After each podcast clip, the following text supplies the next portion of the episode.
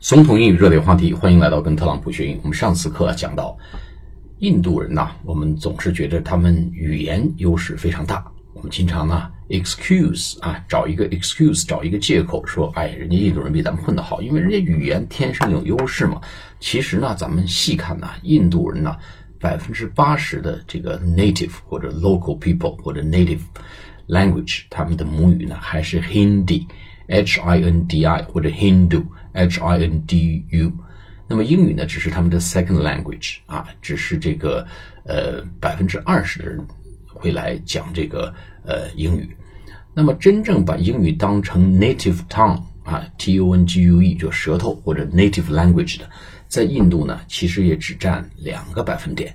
所以呢，把英语当成 native language 或者 first language 或者 native tongue 的人呢，只占印度总人口的百分之二。所以呢，咱们不能以偏概全，认为印度人天生就是说英语。所以呢，这个我们经常会笑话印度人，说他们说英语呢有这个 curry flavor，curry c u r r y，就是咖喱味，curry flavor 这个 English 啊，这个 accent strong curry flavor accent 有这个口音。但是呢，其实印度人呢，never shy in expressing themselves，他们呢就是呃，从来不去会太太耽于或者不羞于去表达自己。相比印度这个学生来讲呢，咱们中国人呢，更多的讲究这个 pronunciation and intonation，这个发音、语音和语调的这个腔圆字正。即使我们的英英语呢，非常的 quite fluent。quite fluent in English 啊，in spoken English 或者 oral English，我们这个呃发音、语音、语调腔圆字正，但是呢，在表达上呢，比英也比印度人呢，其实呢还是缺乏一个 English mentality 或者 mindset，他的思维方式和思维定式上面呢，比印度人还是略逊一筹。我们接着说啊，那么在硅谷工作过的中国工程师呢，大多数有一个感受，就是印度人呢非常善于和老板做一些 communication 啊，quite capable in doing communication with their boss。但是呢，同时也感觉他们很会拍马屁啊，flatter，f l a t t e r，或者说 lick。One's shoes 啊，舔谁的鞋？咱们经常说跪跪舔啊。印度人呢，我们经常说他们就拍马屁，叫舔谁的鞋。比如说啊，He is quite capable in licking his boss' shoes。他很擅长于这个拍老板马屁，他很擅长于舔老板的鞋啊。或者 He is quite skillful，他很有技巧的 in flattering。他在这个阿谀奉承方面呢。很有技巧，很擅长啊！可是呢，咱们中国有些这个工科男呢，也会也会承认一个事实，就说：“哎呀，即使换成我想拍马屁，我也不知道该怎么拍呀。”I really don't know how to flatter. I don't really don't know how to lick my boss' shoes, even though I want it. 即使我想，也拍不了这个马屁，这挺痛苦啊！想拍马屁而不知道怎么拍。那么印度人这块呢，这个还是很擅长的。其实啊，咱们中印这个硅谷打工者，在这个沟通表达方面的差异，在在学校呢，其实就已经展露这个端倪了。